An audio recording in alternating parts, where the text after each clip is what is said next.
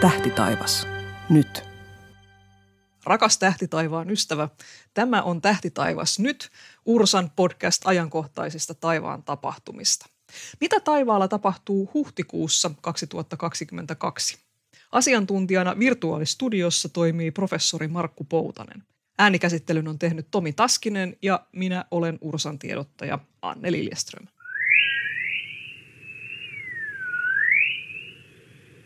Vähiin käy ennen kuin loppuu pimeät yöt nimittäin. Tässä on kevätpäivän tasaus ohitettu ja hetken aikaa päivä ja yö oli yhtä pitkät, mutta nyt valoisa aika hupenee hurjaa vauhtia. Vieläkö yötaivasta ehtii tarkkailla Markku Poutanen? Joo, kyllähän sitä vielä ehtii tässä kuun alkupuolella. Ja no oikeastaan Etelä-Suomessa vielä vähän sitten siellä kuun, huhtikuun puolivälin jälkeen ennen toukokuuta, niin onhan siellä hetki yösydäminä vielä semmoista, sanotaan kohtuullisen pimeää, mutta että kyllä Pohjois-Suomessa saa sitten sanoa hyvästi, että ei sieltä, jos mitään huhtikuun alussa jää näkemättä, niin joutuu odottamaan sitten jo ensi, ensi tai seuraavia pimeitä. Kesän jälkeen sitten vasta seuraavan kerran. Ja onhan tässä sekin tietysti, että vaikka tässä nyt mitä etelämässä Suomessa tullaan, niin sitä äh, pidemmälle niitä pimeitä öitä vielä jatkuu, mutta kun sanot, puhutaan pimeistä öistä, niin nehän ei tarkoita sitä, että olisi pitkään pimeää, vaan että löytyy vielä se pimeän hippu sieltä. Eli että ylipäätään tulee pimeää, että se ei ole sitten kauhean pitkä aika enää, mitä sitä oikeasti pimeää yötä siinä on. Joo, se menee ihan sitten sinne ensin, ensin parin kolmeen tuntiin ja sitten vielä vähemmäs ja sen jälkeen sitten enää ole, olekaan pimeitä. Että, no toki kyllähän keskellä kesääkin Etelä-Suomesta ne muutama kirkkain tähti näkyy, mutta jos ajatellaan semmoista, mitä yleensä mielletään, että tämä on pimeää, että aurinko tuossa vähintään sen jonkun 12 astetta tai varannon alapuolella, niin kyllä se vähin käy ja se on jo semmoinen raja, että sitten kun se aurinko jää vähän lähemmäs rantaa vielä, niin kyllä se niin vaaleita on, että ei sieltä niitä himmeämpiä tähtiä enää sitten erota, että kyllä tämä elämän lopun aikoja t- tässä suhteessa. Ja onhan sillä lailla, että tietysti mitä kirkkaammasta kohteesta taivaalla on kyse, niin sitä vaaleammalta taivaalta se vielä erottuu. Että kyllähän sitten esimerkiksi niin kuin kuu erottuu päivätaivaaltakin. Että siinä mielessä ei kannata heittää toivoaan. Jotain sieltä näkyy kuitenkin. Ja tietysti Kyllä, päivätaivaalla tapahtuu kaikenlaista. Kerro. Joo, kyllä toki, toki näkyy ja oikeastaan se näkyminen ehkä niinkään, että niitä voi näkyä, niin kuin kesälläkin näkyy tähtiä tai sanotaan nyt jossain, no me tuossa kohta ruvetaan puhumaan vaikka Merkuriuksesta, mikä on hyvä esimerkki, kirkkaasta kohteesta, joka näkyy, mutta jota on ihan toivottoman vaikea löytää sieltä kirkkaalta taivaalta. Ja Venushan näkyy kirkkaimmillaan, sehän näkyy ihan päivätaivaalla, mutta ongelma on se, että sitä ei löydä sieltä. Näin on, joo. Tässä on hyvä, hyvä tämmöinen tiiseri laitettu tähän. Merkurius tulossa. Näkyy huonosti, mutta näkyy. Mennään ensin kuitenkin tähtitaivaaseen. Tässä vielä otetaan niin kuin viimeiset vihaiset. Eli, eli mitä löytyy huhtikuun tähtitaivaalta ennen kuin mennään niin sanotusti kesätauolle? Joo, tämä on oikeastaan aika mielenkiintoinen tämä loppukevään tai lopputalven, alkukevään, mikä tämä onkaan ajankohtana, niin tämä tähtitaivas nimittäin tässä asennossa tähtitaivasta oikeastaan ei näe koskaan muulloin kuin nyt. Nimittäin jos me ollaan tuolla aikaisempana, aikaisempana vuotta tai syksyllä, niin se on siellä päivätaivaalla ja ei näy. Sitten taas kun se näkyisi vielä paremmin, kun mennään kesää kohti, no niin valossa, että ei näy. Eli tässä nämä huhtikuun viimeiset pimeät yöt, niin jos ei muuta, niin kannattaa tämmöisiä harvinaisuuksia, tai ei ne harvinaisuuksia ole, mutta meikäläisittäin täytyy myöntää itsekin, että kyllä tämä on tämä loppukevään tämä viimeisten pimeiden öiden tähtitaivas on niin oudon näköinen, että, että ihan, ihan täytyy tähtikarttaa kaivaa, että mitä sieltä onkaan. Että ne ei ole sillä tavalla tuttuja kuin syksyn kuviot. Ja jos nyt ihan heittää tämmöisiä muutamia hauskoja no nimiä, nyt. heitän. Vesikäärme, malja, korppi sekstantti, vaaka, skorpioni, käärmeen pää, käärmeen häntä, käärmeen kantaja, siinä, siinä niitä. Näitä, näitä voi käydä bongaamassa nyt yöllä. Miten helppo, jos, olenko ymmärtänyt oikein, näähän ei ole sellaisia tähdistöjä, missä olisi kauhean kirkkaita tähtiä. Joo, ei. ei nämä on, tuota, osa on siis todella, vaikka näkyisi kuinka hyvin, niin ne on todella vaikeita löytää ja nähdä, koska siellä on vaan himmeitä tähtiä. Oikeastaan se paras ja hienoin ja kommen on skorpioni, mutta kun se mokoma taas jää niin alas, että eihän sitä Etelä-Suomestakaan näy kuin ne ihan muutamat pohjoisimmat tähdet, että Skorpioni on komea tähdistö, jos sen näkee tuolta jostain Etelä-Euroopasta tai muualta ja on, on pimeä kesäyö siellä, niin se on hieno. Mutta sitten nämä tosiaan nämä kaikki muut näitä korppeja, maljoja, niin ne on niin himmeitä, että oikeastaan melkein niin kuin paras tapa niitä nähdään on, on valokuvaamalla. Et otetaan kuvaa sieltä tähtitaivasta ja sitten kaikessa rauhassa istutaan tähtikartan ääreen ja vertaillaan kuvia ja katsotaan, että tuossa se on. Mutta kyllä se, kyllä se vaikea on. Joo, joo. Mutta jos haluaa nyt tällaisia harvinaisuuksia metsästää, niin, niin huhtikuun tähtitaivas tarjoaa siihen ainutlaatuisen mahdollisuuden. Ja onko nämä nimenomaan nyt siis illalla näkyvissä vai onko sitten aamulla vielä uudet tähdistöt, uudet harvinaisuudet sitten näkyvissä?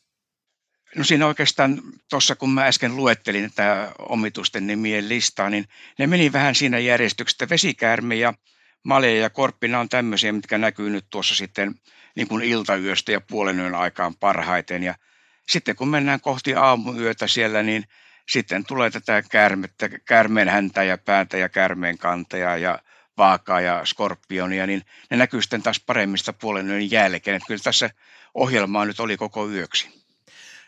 Tämä on haiskahtaa nenääni erinomaisella tilaisuudella jälleen kerran muistuttaa, että Ursalla on tämmöinen äh, mobiililaitteisiin saatava tähtikartta, joka toimii sillä lailla, että sitä voi liikuttaa kädessä ja osoittaa eri suuntiin taivasta ja se pyörii se taivas siinä sitten mukana, että jos, jos tuntuu siltä, että sieltä ei nyt saata aavistaa vaikkapa nyt käärmeen kantajaa, niin se voi, voi toimia siinä apuna. On maksuton kaikille, mutta Ursan jäsenet jotka on rekisteröityneet meidän verkkopalveluiden käyttäjiksi, niin saa sieltä sitten vähän lisäpalveluita.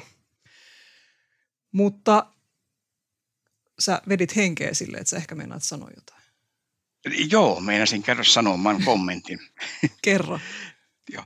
Joo, niin tästä tähtikartta-sovelluksesta tosiaan se, että paitsi näitä harvinaisuuksia, mitkä tietysti on vaikeita löytää niiden, senkin avulla, niin sitten kaikki nämä tutu, tutummat kuviot, kun ne on vähän oudoissa paikoissa, jos ei sillä tavalla kauhean hyvin tähtikarttaa ja tähtitaivasta tunne, niin se auttaa ihan niidenkin löytämiseen sitten. Ja siellä no oikeastaan ihan hyvänä esimerkkinä voisin tässä sanoa, antaa kaikille tuttu Otava. Totta. Sehän syksy taivaalla, se löytyy sieltä kivasti jostain aika matalalta tai pohjoisen suunnalta – lännen suunnalta vähän mihin aikaan silloin syksyllä sitä rupeaa etsimään siellä illalla.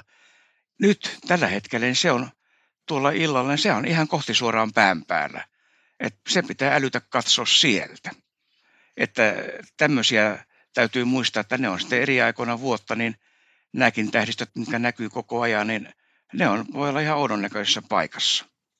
Ja tästä tulee mieleen se, että aika usein erityisesti siinä vaiheessa, kun on vielä aloittelemassa tähtiharrastusta tai ylipäätään taivaan katselua, vaikka sitä nyt ei kauhean juhlallisesti haluaisi nimittääkään, niin, niin usein yllättää se, että vaikkapa planeetat ja myöskin tähdet, ne on tähtitaivas tai yötaivas ei ole aina samanlainen. Eli se, että vielä voi sanoa, että joulukuussa tai huhtikuussa näkyy samat, samat tähdistöt samassa suunnassa, mutta sitten siellä nämä – planeettapeijoonit sitten seikkailevat ihan omia tahtejaan, eli esimerkiksi muistuu mieleen yhden hyvin pitkän linjan tähtiharrastajan kertomus siitä, miten hän oli kerran jouluaattona hyvin nuorena nähnyt jonkun planeetan taivaalla, ajatellut, että hienoa, että tämä on tämmöinen joulujuttu, että hänpä sitten seuraavan jouluna katsoo sen sieltä taas, mutta ei se ollutkaan siellä.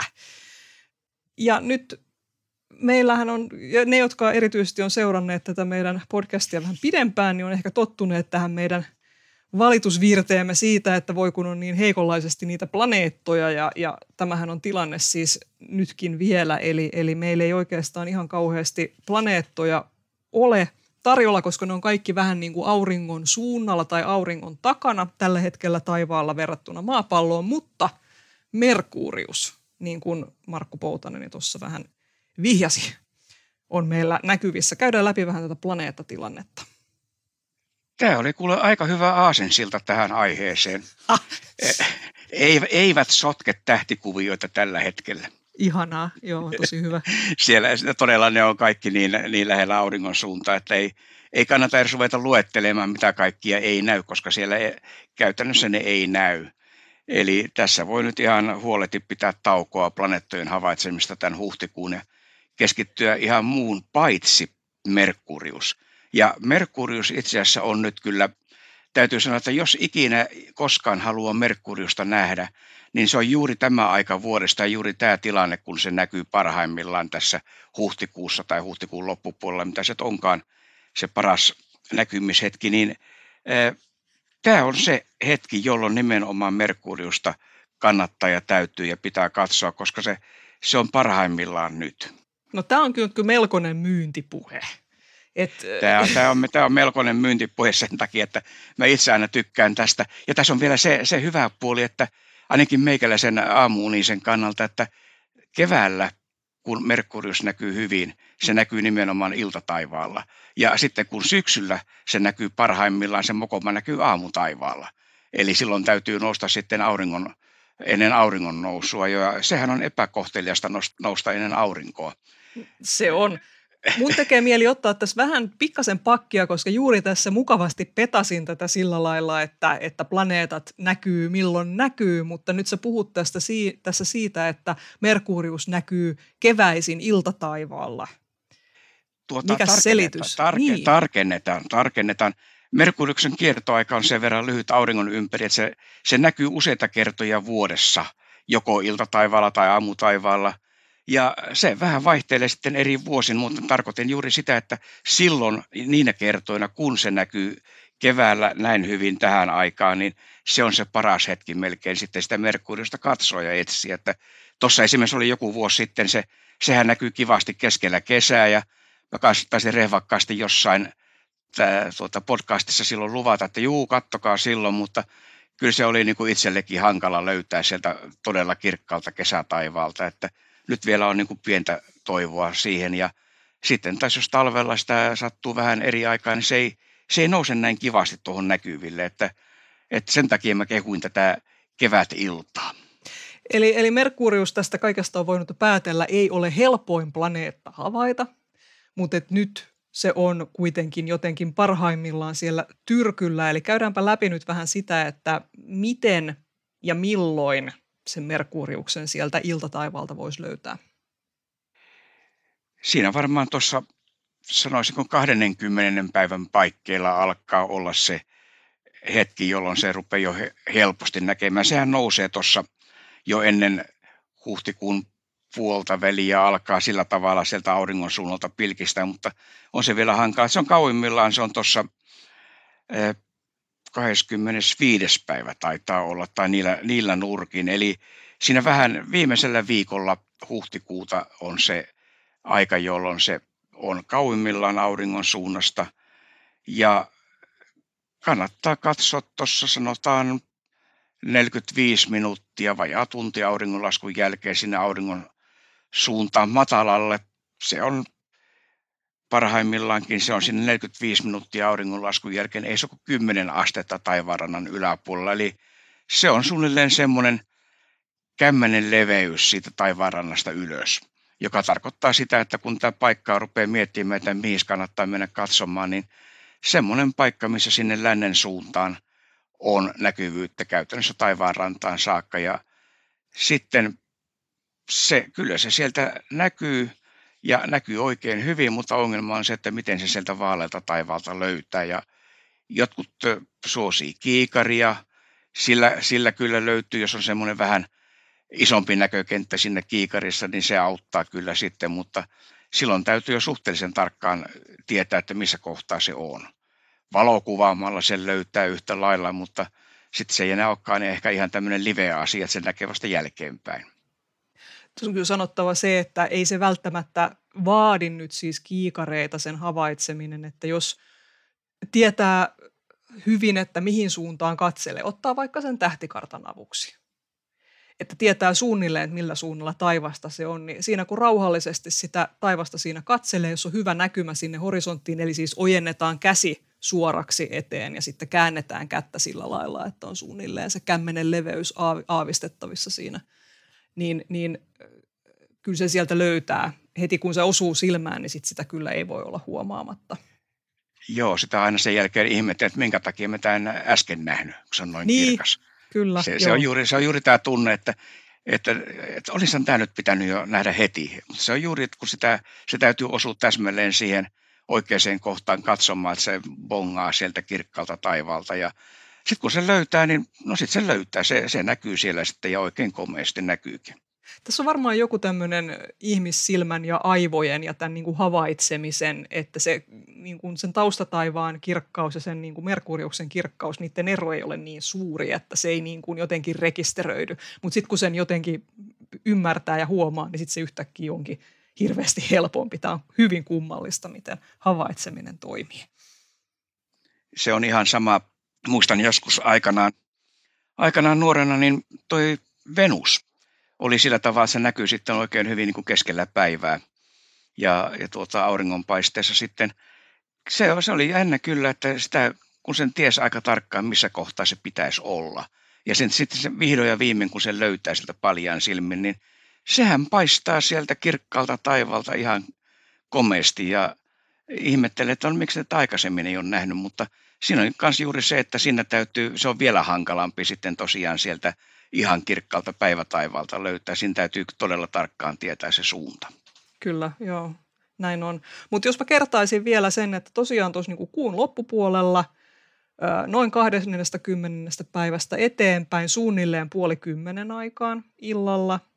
Mitä etelämässä ollaan Suomessa, niin sitä korkeammalle se nousee.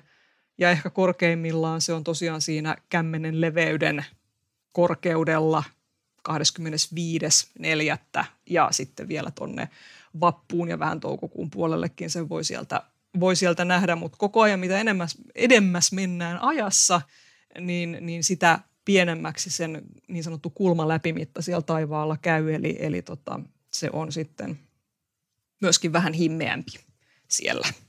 Joo, sehän himmenee. Itse asiassa sehän on kaikkein kirkkaimmillaan siinä ennen sitä kaukasinta hetkeä. Ja, eli tuossa niin kun sanotaan jo huhtikuun puolivälin jälkeen se, on, se kirkkaus on, on isompi. Ja se rupeaa pikkuhiljaa himmenemään ja tosiaan siinä kun toukokuun puolelle mennään, sehän näkyy vielä ihan hyvin siellä, mutta siinä tulee juuri se, että sit se on himmeämpi ja himmeämpi, että siinä mielessä se kaikkein paras optimiaika ehkä on juuri tosiaan siinä se viimeinen viikko huhtikuuta ja, ja ehkä pikkasen aikaisemmin sitä, niin se on se aika, jolloin sitä kannattaa yrittää etsiä.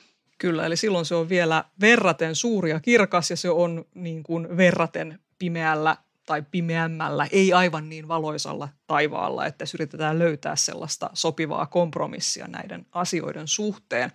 Hyvä. Nyt... Tuota, tässä vielä kun näistä planeettojen puuttumisista niin. oli puhetta, niin voisinpa tähän heittää nyt kommentin uranuksesta. Sehän ei kunnolla, sehän ei näy paljaan silmin käytännössä. Kyllä siihen kiikari yleensä tarvitaan tai vähintäänkin hyvä hakukartta, että sen pime, ihan pimeältä taivalta löytää, mutta kolmas päivä huhtikuuta, ihan tässä kuun alussa, jos joku ehtii tämän jo kuulemaan sitä ennen, niin kuun sirppi on lähellä uranusta. Se saattaa helpottaa tämän löytämistä. Kolmas päivä, eli kuun sirpin löytää, niin sitten siinä näkyy ympäristössä, näkyy tähtiä, onko siinä mitään muita sitten sellaisia tähtiä, mihin se voisi vois sekoittaa? Tässä kolmas neljättä, niin se on ikään kuin se kuun sirpin, se yläsakara osoittaa aika suoraan kohti uranusta ja se on hyvin siinä melkein sirpissä kiinni, voisi sanoa. No, täytyy myöntää, että mä en, en tullut niin tarkkaan tähtikarttaa katsoneeksi, onko siinä mitään semmoisia, siis onhan Uranus on niin himmeä, että kyllähän tuon kirkkauksisia tähtiä on aika tiheessä, että – en uskalla, uskalla nyt sanoa, että onko se jotain semmoista selkeästi, mihin sen voi sotkea, mutta no ainakin jos sattuu olemaan mahdollisuutta käyttää pientä kaukoputkea, niin silloin uranuksen kyllä erottaa tähdestä, kun se on semmoinen vihertävä no mitä nyt on kilometrin päästä katsottu kuivattu herne, miltä se näyttää, niin saatte, saatte mielikuvan, miltä se näyttää siellä, kun sitä kaukoputkella katsoo. Mutta se, tämä on niin kuin tavallaan vain tämmöinen niin kuin bonus tässä, että jos uranusta haluaa yrittää etsiä, niin tuo päivämäärä ja tuo hetki voi olla se, jolloin se helpoiten ehkä sieltä taivalta voisi löytää. Kyllä nämä avaruuden salat on niin ihmeellisiä. Kuivattu herne kilometrin päästä. Nyt tässä kyllä Hubble-avaruusteleskooppi jää aivan kakkoseksi. Hyvä, mutta et ainakin voi lohduttaa itsensä ajatella, että no tässä mun näkökentässä niin se uranus nyt on, että olen sen nähnyt, vaikka en sitä tunnistanut. Tota, jos mennään vähän eteenpäin, tässä on puhuttu vaaleista, vaaleasta taivaasta, mutta jos otetaan tämmöinen vähän niin kuin kääntö siihen, että milloin sitten taivas on oikeasti vielä todella pimeä, niin sehän on silloin, kun kuu ei ole taivaalla ja näin todella on uuden kuun aikaan. Ja meillä on huhtikuussa tämmöinen tilanne, että meillä on siis kaksi uuden kuun hetkeä siellä ensimmäisenä ja viimeisenä päivänä. Ja tämä on mun mielestä sinänsä hauskaa, että silloin kun näin käy täysikuulle, eli päinvastainen tilanne, kaksi täysikuuta kuukaudessa, niin se on sitten tämmöinen niin kuin jonkinasteinen juttu, ainakin tuolla angloamerikkalaisessa maailmassa. Mutta tälle ei nyt sitten ole kuitenkaan mitään omia nimiä annettu tällaiselle tilanteelle, mutta että todella niin olisi heti kuun alussa olisi uuden kuun aika ja se tarkoittaa sitä, että meillä olisi ilta taivaalla kapea sirppi löydettävissä ilta taivaalta ihan tässä kuun alussa. Siihen voisi antaa myös vähän tärppejä. Joo, se nousee siitä tosiaan aika räväkästi tämän uuden kuun jälkeen. Kyllä sitten tämä kuun, kuun sirppi alkaa kasvaa siinä ja just tuossa äsken kun puhuttiin tästä kolmannesta päivästä, niin silloin se on jo ihan tämmöinen kiva kapea pieni sirppi siinä, siinä ja tämä kevät taivas on juuri siitä kuun suhteen sellainen, että se kuu rupeaa nousemaan hyvin äkkiä korkealle taivaalle ja kasvaa ja alkaa valasta. Eli se, jos se ensimmäinen neljännes sitten, niin rupeaa aika tehokkaasti valaisemaan sitä, niitä viimeisiä pimeitä öitä, mitä siinä sattuu olemaan. Että siinä mielessä tämä kuun, kuun kasvaminen, ja sitten se on jo siellä puolivälissä, sehän on täysi kuu, ja sen jälkeen sitten tosiaan siinä vaiheessa voi sanoa hyvästi tälle pimeälle taivaalle. Paitsi tietysti semmoinen, jos ajatellaan ihan Etelä-Suomen tilannetta – niin tämän täyden kuun jälkeen niin se kuun korkeus alkaa hyvin nopeasti vähetä.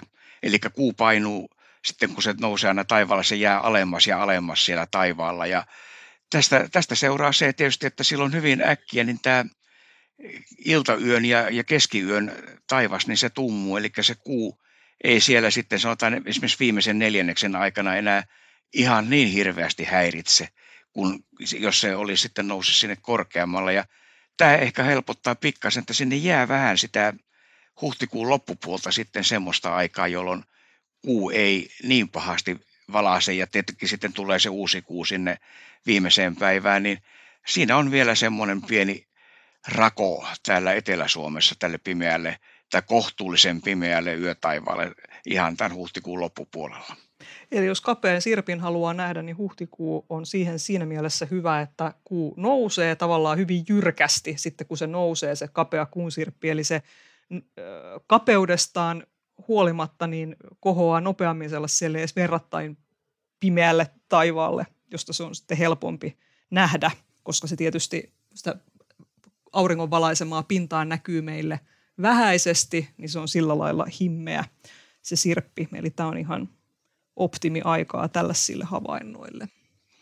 Siinä en uskalla luvata, että se toinen päivä vielä näkyisi. Se on todella kapea silloin toinen päivä, mutta kolmas päivä juuri kun se on lähellä uranusta, niin se on niin, niin paljon noussut taivaalla korkeammalle, että se todella silloin illalla auringonlaskun jälkeen, niin se kyllä hienosti näkyy siinä. Ja neljäs päivähän se sitten alkaa olla jo ihan kunnolla kasvanut, että siellä, siellä sitten ei enää, se ei näytä enää sellaista todella luirulta, niin kuin tämä kolmannen päivän sirppi vielä vähän näyttää. Ja sitten tosiaan se maatamo, eli tämä kun maavalo heijastuu kuuhun, niin mehän nähdään se kuun pimeä puoli semmoisena hyvin haaleana ikään kuin haamukuvana, missä sitten tämä täysi maa paistaa sinne kuuhun ja se valaisee sitä kuun pimeää puolta. Ja se näkyy juuri tällaisina hetkinä, kun me nähdään tämä kuu kapeana sirppinä ja sitten kun se kuun valastupuoli kasvaa siellä, niin se kontrasti sitten tulee niin isoksi, että ei me enää sitä maatamoa siellä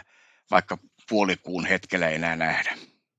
Ja tässä kun sanot maan valo, niin sillä me tietysti tarkoitetaan maapallon auringon, auringosta heijastamaa valoa, eli ei ikään kuin vaikkapa meidän yöpuolemme valoja, että ihan niin kirkkaita meidän keinovalomme ei, eivät ole. Ei onneksi, ei onneksi ihan niin kirkkaita, mutta tosiaan tämä, tämä jos ajatellaan tilannetta, niin e, uuden kuun hetkellä, jos me kuusta katsotaan maahan päin, niin mehän nähdään täysin maa, eli aurinko valaisee koko tämän maapallon pinnan, ja sitten kun me mennään, mennään sitten siitä kohti ensimmäistä neljännestä, niin se maasta näkyy pienempi ja pienempi osa valastuna ja sitten jos me ollaan täysikuun hetkellä katsotaan kuusta maahan, niin mehän nähdään vaan sen maan pimeä puoli.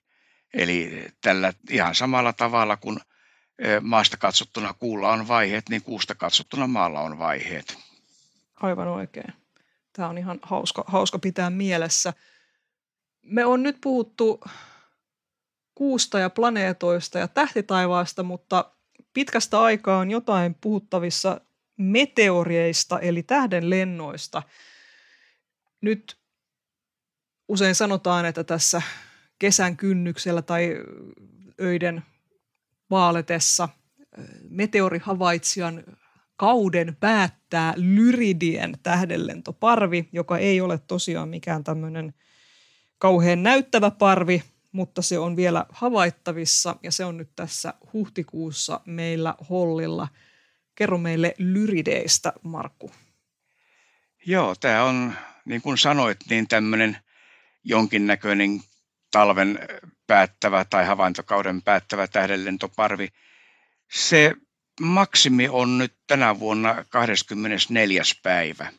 22. Ja, anteeksi, joo, niinpä 22. päivä, luinpa, luinpa väärin. Ei mitään. Joo, 22. päivä on tämä maksimi illalla ja se on aktiivinen siinä, no sanotaan noin viikko ennen ja jälkeen tämän aktiivimaksimin ja eipä sieltä maksimin hetkelläkään, sieltä tulee ehkä semmoinen kymmenkunta tähdenlentoa tunnissa.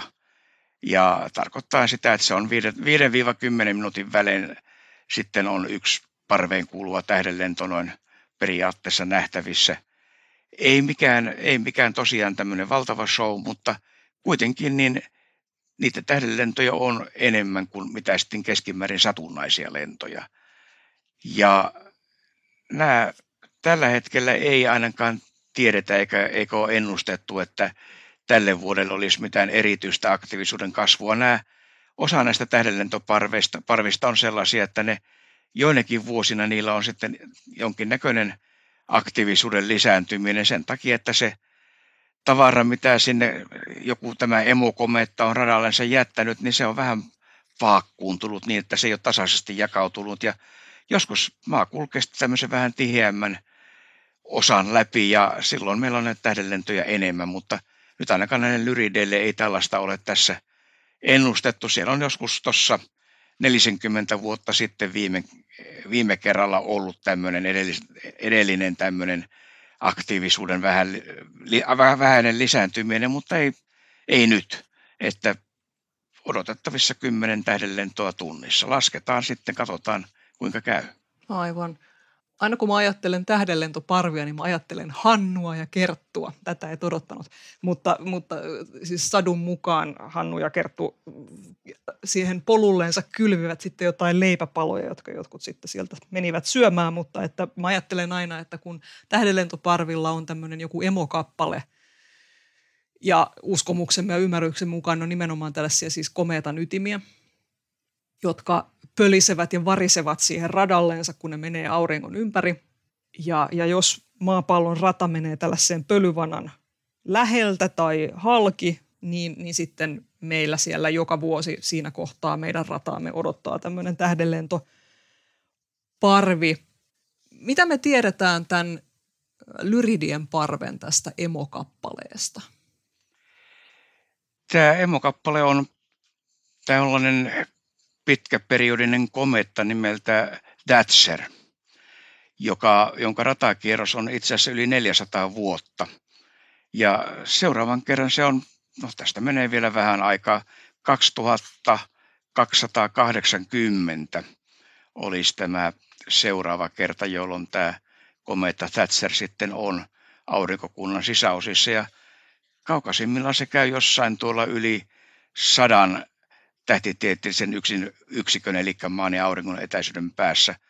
Yli sata tämmöistä yksikköä, hyvin soikea rata, ja se on nyt tällä hetkellä siellä kaukaisimmillaan, koska se edellinen kerta, jolloin tämä kometta oli lähellä tai lähempänä maata ja täällä aurinkokunnan sisäosissa, niin eh, tapahtui 1861, jolloin siitä nyt ei vielä pysty samanlaisia havaintoja tekemään kuin mitä nykyään saadaan, niin ei me kovin paljon tästä kometasta tiedetä, mutta kun se rata tiedetään ja tiedetään, missä kohtaa tämä pölyvana kulkee, niin siitä on pystytty sitten tosiaan laskemaan, että tämä kyseinen kometta on juuri se emokappale. Ja niin, sulla tulee tämä Hannu ja Kerttu mieleen. Mulla aina vaan tulee näistä kometoista mieleen se, että kun sieltä lähtee tuommoinen rekka-autolastillinen sora joka sekunti silloin, kun se on lähimmillään, niin mulle tulee vaan mieleen semmoinen rekka-auto täynnä soraa, minkä perälava on unohtunut auki ja se pelisyttää sitä sitten ympärinsä siellä pitkin rataa. Hannulla ja Kertulla olisi pitänyt olla myös rekka-autolla ja niitä leivän muruja, niin ehkä olisi mennyt, mennyt paremmin. Mutta tosiaan se mun mielestä, mikä on hauska tässä Thatcherin tapauksessa, tämän kometan tapauksessa, niin kun valtaosa kaikesta tavarasta aurinkokunnassa kiertää vähän niin kuin tällaisessa levymäisessä tasossa. Kaikki planeetat on suunnilleen samassa tasossa, pääasteroidivyöhyke. Valtaosa kaikesta pyörii siinä niin kuin kiekkomaisesti, mikä tietysti juontaa juurensa siihen, että kun aurinkokunta syntyi, niin se syntyi tällaisessa kaasu- ja pölykiekossa, joka oli juurikin niillä main. Mutta komeetoille on tyypillistä se, että erityisesti pitkäperiodisille komeetoille, että niiden radat on niin kuin hyvinkin kallellaan tähän ratatasoon nähden, niin näinpä Thatcherkin on ikään kuin hyvin korkealla tällä hetkellä siellä ikään kuin planeettojen ratatason yläpuolella.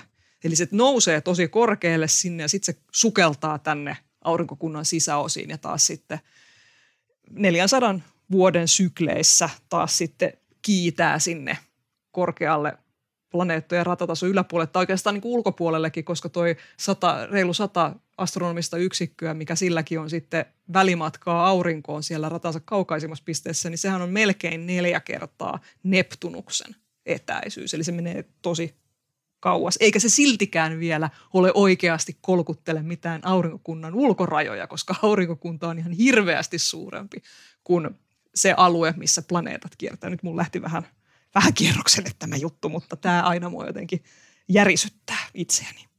Kyllä, ja jos ajatellaan sitä Orten pilveä, mistä nämä kometat sitten alun perin monetkin on lähtenyt, niin se on todella, voi sanoa, että se on kaukana. Ja kyllähän nämä tämmöisiä vähän individualisteja aurinkokunnassa on nämä kometat, koska ne liikkuu sitten sillä tavalla poikkeavasti. Ja täytyy sanoa, että nehän viettää aika vaarallista elämää, vaarallista ja kuluttavaa elämää, koska – joka kerta kun ne käy täällä auringon lähellä, niin sieltä niitä rekka-autolastillisia lähtee sitten koko ajan, eli se kutistuu kovaa kyytiä, ei se kauhean monta kymmentä kierrosta välttämättä kestä hengissä täällä niin, että se, siinä olisi sitä haihtuvaa ainetta enää. Ja toinen on sitten se, että kun se kulkee tällä tavalla poikittain tätä aurinkokunnan tasoa vastaan, missä kaikki muut kappaleet liikkuu, niin siinä voi helposti tapahtua törmäyksiä – siinä voi helposti tapahtua se esimerkiksi se, että niin kuin tiedetään, vaikka Jupiterin läheltä kulkee, Jupiter muuttaa sen rata ihan huomattavasti tai voi jopa singota sen ulos aurinkokunnasta tai singota sen ihan erinäköiselle radalle, niin kaikkea tämmöistä tapahtuu paljon helpommin tällaisilla radoilla, mitkä kulkee ikään kuin poikittain tämän, tähän normaalin aurinkokunnan tasoon ja planeettojen ja asteroidien liikkumistasoon. Joo, ja just miettii sitä, että kun mennään tuonne ulomas niin siellä keskimäärin on tavaraa paljon vähemmän. Siellä on sillä lailla vähemmän asioita, mihin törmätä, mutta että siellä on myöskin köykäisempiä kappaleita, että kaikki nämä aurinkokunnan massiiviset kappaleet on täällä sisäosissa. Täällä on aurinko ja Jupiter ja muut planeetat, mutta erityisesti aurinko ja Jupiter, jotka sitten äh, aiheuttaa mahdollisesti muutoksia näiden ratoihin. Mulla tulee mieleen nyt tässä, kun jotenkin – ajattelen tätä aurinkokuntaa kokonaisuutena, että kauhean usein törmää just siihen näkemykseen, että, et, tai jotenkin saa sen niin kuin, ei edes harkittuun ajatukseen, vaan saa sen taka-aju, taka, mielen taka-alalla asuvaan tällaiseen oletukseen, että on niin kuin nämä planeettojen mestat, ja siinä se aurinkokunta sitten vähän onkin. Mutta jos me otettaisiin tämmöinen äh, sukellus ulospäin aurinkokun, auringosta kohti aurinkokunnan ulkolaitoja, niin siinähän on ihan valtavasti sellaista aluetta, mistä me ei oikeastaan niin kuin ihan kauheasti tiedetä mitään.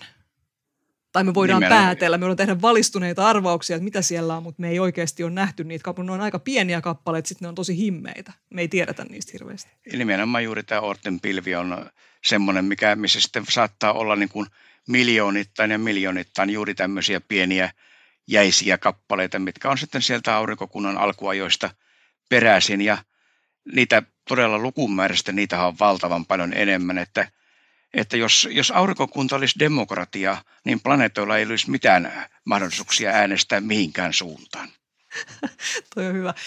Ortin pilvi on noin 50 000 äh, tai niillä main astronomisen yksikön päässä auringosta. Et jos Neptunus uloin planeetta 40 astronomista yksikköä, niin 50 000. Et siitä voi saada jotain fiilistä. No melkein niin kuin siellä puolivälissä kohti seuraavia tähtiä menee tämä Ortin pilvi, joka on tämmöinen ikään kuin viimeinen raja, jossa nämä köykäiset kappaleet voi edelleen olla ikään kuin tuntea auringon gravitaation sillä lailla, että ne ei sitten lähde omille teilleensä, vaan pysyy tässä auringon huomassa. Mutta jos me katsotaan niin kuin vaikka Neptunuksesta tai sanotaan Plutosta ulospäin, niin siinä on niin kuin oikeastaan on sellaista jäistä ja kivistä kappaletta koko matka sinne niin kuin kohti Ortin pilveä. Että varmaan niin kuin har, yhä harvemmin ja har, harvempaa ja harvempaa tavaraa, mutta että siellä on tämmöinen äh, käymätön korpimaa meidän aurinkokunnan takapihalla niin sanotusti. Joo, eihän tästä loppujen lopuksi monta kymmentä vuotta taaksepäin ole, kun – ei meillä ollut mitään tietoa siellä esimerkiksi Pluton radan takana olevista kappaleista. Ei niitä ollut vielä löydetty. Et ne on tämän viimeisten muutamien kymmenien vuosien aikana meillä on pikkuhiljaa alkanut niin kuin valjeta tämä, että kuinka valtava määrä niitä kappaleita siellä on. Siellä on siis Pluton kokoisia kappaleita löytyy sieltä kauempaa ja ties mitä ja tosiaan sitten mitä pienempiin mennään näihin muutaman kilometrin tai muutaman kymmenen kilometrin tai jopa muutaman sadan kilometrin kokoisiin kappaleisiin, niin niitä on valtavat määrät siellä. Meillä on jonkinnäköinen valistunut arvaus siitä, mutta ei niistä tunneta kuin ihan häviävän pieni murto-osa ja loput on siellä sitten vaan arvauksen varassa, että tämän verran ja tämän verran niitä saattaa siellä olla. Ja on tämä niin sanottu planeetta 9, teoreettinen planeetta 9, jota tässä nyt on jo vuosikausia ikään kuin ajateltu, että siellä semmoinen mahdollisesti saattaisi olla. Se olisi siis monta maapallon massaa oleva kappale noin 800 astronomisen yksikön päässä. Ja se olisi siis valtava kappale, jos se siellä olisi, mutta se on niin kaukana, että sen löytäminen sieltä ei ole mitenkään triviaalia, koska se on niin tavattoman himmeä, jos se siellä on. Niin tässä edelleenkin sitä sieltä etsitään, eikä vieläkään voitu täysin poissulkea, että se nyt siellä ei sitten kuitenkaan olisi. Semmoinen mielenkiintoinen seikka tietysti tämän etsimisessäkin vielä, että kun se on niin kaukana, se liikkuu tavattoman hitaasti, jos ajatellaan sen vetovoiman vaikutusta näihin e, aurinkokunnan sisempien osien kappaleisiin, oli sitten planeettoja tai oli näitä komeettoja tai muita, niin kun se ei kauheasti liiku siellä, niin me tarvitaan hyvin pitkä havaintosarja, vuosikausia, jopa ehkä vuosikymmeniä, että me nähdään niitä muutoksia, mikä tämmöinen iso massiivinen kappale siellä voisi aiheuttaa, koska jos se on tämmöinen ikään kuin lainausmerkeissä paikallaan pysyvä, niin ei me välttämättä sitä silloin kovin helposti löydetä tai paikallisteta. Että me tarvitaan myös pitkä aika sen havaitsemiseen. Ja hyvä esimerkki tästä tietysti on ollut se historiassa, että kun – katsotaan sitä, että Neptunushan löydettiin sen perusteella, mitä, tai niin kuin lähdettiin epäilemään sitä, että siellä on Uranuksen takana jotakin, se löydettiin siinä. No Pluton tarinanhan varmaan useimmat tietää, että se löydettiin sen perusteella tai kuviteltiin löytävämme sen perusteella, että se aiheutti häiriöitä Neptunuksen Uranuksen rataan. Mutta sitten yllättäen, kun Pluto oli löydetty ja ruvettiin sitten jollain tavalla pystyttiin arvioimaan, kuinka iso, kuinka massiivinen se on, todettiin, että eihän se millään ole voinut aiheuttaa niitä mahdollisia häiriöitä näiden planeettojen ratoihin. Suurin osa näistä havaitusta häiriöistä, ne on havaintoepävarmuuksia, jotka sitten vaan johtivat siihen, että lähdettiin epäilemään ja etsimään sitä Plutoa. Se oli täysin sattuma, että sieltä tämän kokoinen kappale löydettiin. Siellä jos olisi Percival Lowellille käynyt joku erilainen tuuri, hän olisi ehkä löytänyt jonkun toisen vastaavan kappaleen. Kyllähän jo sen ajan tekniikalla olisi ehkä joku muukin näitä Pluton lähettyvillä tai Pluton radan takana olevia kappaleita samankokoisia olisi voitu löytää silloin. Näin käy, kun komeetta nousee korkealle ratatason yläpuolelle ja sitten siitä lähdetään tangentilla vähän kauemmas kerralla. Mennään, tullaan takaisin tänne vähän lähemmäs ihan meidän omaan ilmakehään ja käydään tässä lopuksi vielä läpi vähän näitä ilmakehän ilmiöitä huhtikuussa, mitäs meille olisi luvassa. Haloo, haloo. Eli haloo huhtikuu. Tämä voi olla, tämä ehkä voi sanoa, että tämmöinen, tämä on aika hyvin onnistunut nyt lanseeraamaan tämä haloo huhtikuu tämä on ehkä noin, noin niin kuin kielellisestikin kuulostaa ihan hauskalta. Ja, e, niin, kevään tullen niin haloja näkyy oikeastaan aika kivasti ja runsaasti ja aina kun on vähän tämmöistä yläpilven tapasta, niin kannattaa kyllä katsoa sitten, että näkyykö siellä auringon sivulla tai ympärillä tai suunnalla jotakin sitten näissä pilvissä. Ja tietysti niitä näkyy aika usein, mutta se, ehkä se pahin asia tai hankalin asia tässä on se, että se aurinko on niin kirkas. Siihen ei pidä katsoa sinne suuntaan paljaan silmin. Se aurinko pitää, on hyvä aina peittää johonkin vaikka käden taakse, jos ei muuta siihen satu siihen hätään. Ja aurinkolasit auttaa sillä tavalla, että ei sitä aurinko, aurinkoa ei saa katsoa, mutta se, että se kirkas taivas, niin sen verran tummenee, että silloin ne halot, halot alkaa näkyä paremmin. Että tässä oikeastaan on enemmän vaan se, että aina kun menee ulos aurinkoisella säällä, niin eh, rupeaa etsimään ja katsomaan, niin kyllä niitä ehkä nyt ei joka päivä näe, mutta kyllä varmasti tämän huhtikuun aikana jokainen näkee, näkee sitten jonkinnäköisiä haloja. Ja halothan on tosiaan tällaisia valoilmiöitä, tyypillisesti kaaria tai renkaita tai pilareita, jotka aiheutuu ilmakehässä leijailevista jääkiteistä. Mites jääkiteet ja tämmöinen niin kuin lämpenevä kevätsää oikein? Siis huhtikuu on tosiaan, silloin nähdään yleensä kaikkein näyttävimmät tällaiset halon näytelmät, kuten sanotaan, eli taivaalla voi näkyä sitten tosi monenmuotoisia haloja ja myöskin välillä tässä harvinaisuuksia, niin miksi just huhtikuussa? Miten, kun usein niin kuin just vaikka sanotaan, talvella on näkynyt haloilmiöitä tällaisina keinovalopilareina katuvalojen yläpuolella tai sitten jos on lumetettu jotain rinnettä jossain laskettelukeskuksessa – niin on voinut näkyä silloin näyttäviä haloja, mutta mitäs huhtikuu?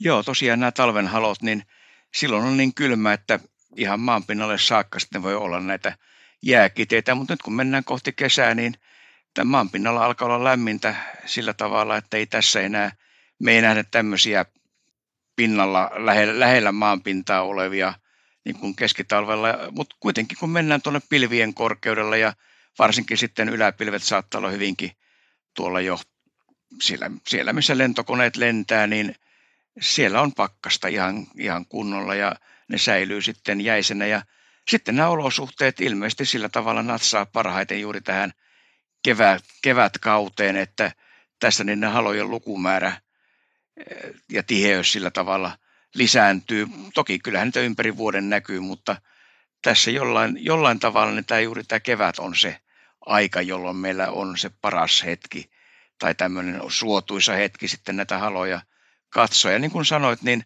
juuri nämä halonäytelmät, nehän on oikeastaan semmoista, mitä kannattaa sitten lähteä metsästämään ja miettimään ja katsomaan, koska silloin niitä heijastuksia, kaaria, renkaita voi oikeastaan näkyä ihan missä suunnassa tahansa. Ja tämä on sillä tavalla myös hyvä muistaa, että jos siellä auringon suunnalla näkyy jotain oikein todella kirkasta ja komeeta, niin käännyppä ympäri, selkä aurinkoon päin ja katsoppa sinne vastakkaiselle suunnalle. Nimittäin silloin saattaa ihan yhtä, yhtä lailla niin siellä auringon vastapuolella niin näkyä näitä kirkkaita haloja ja ne on sitten taas jo paljon harvinaisempia.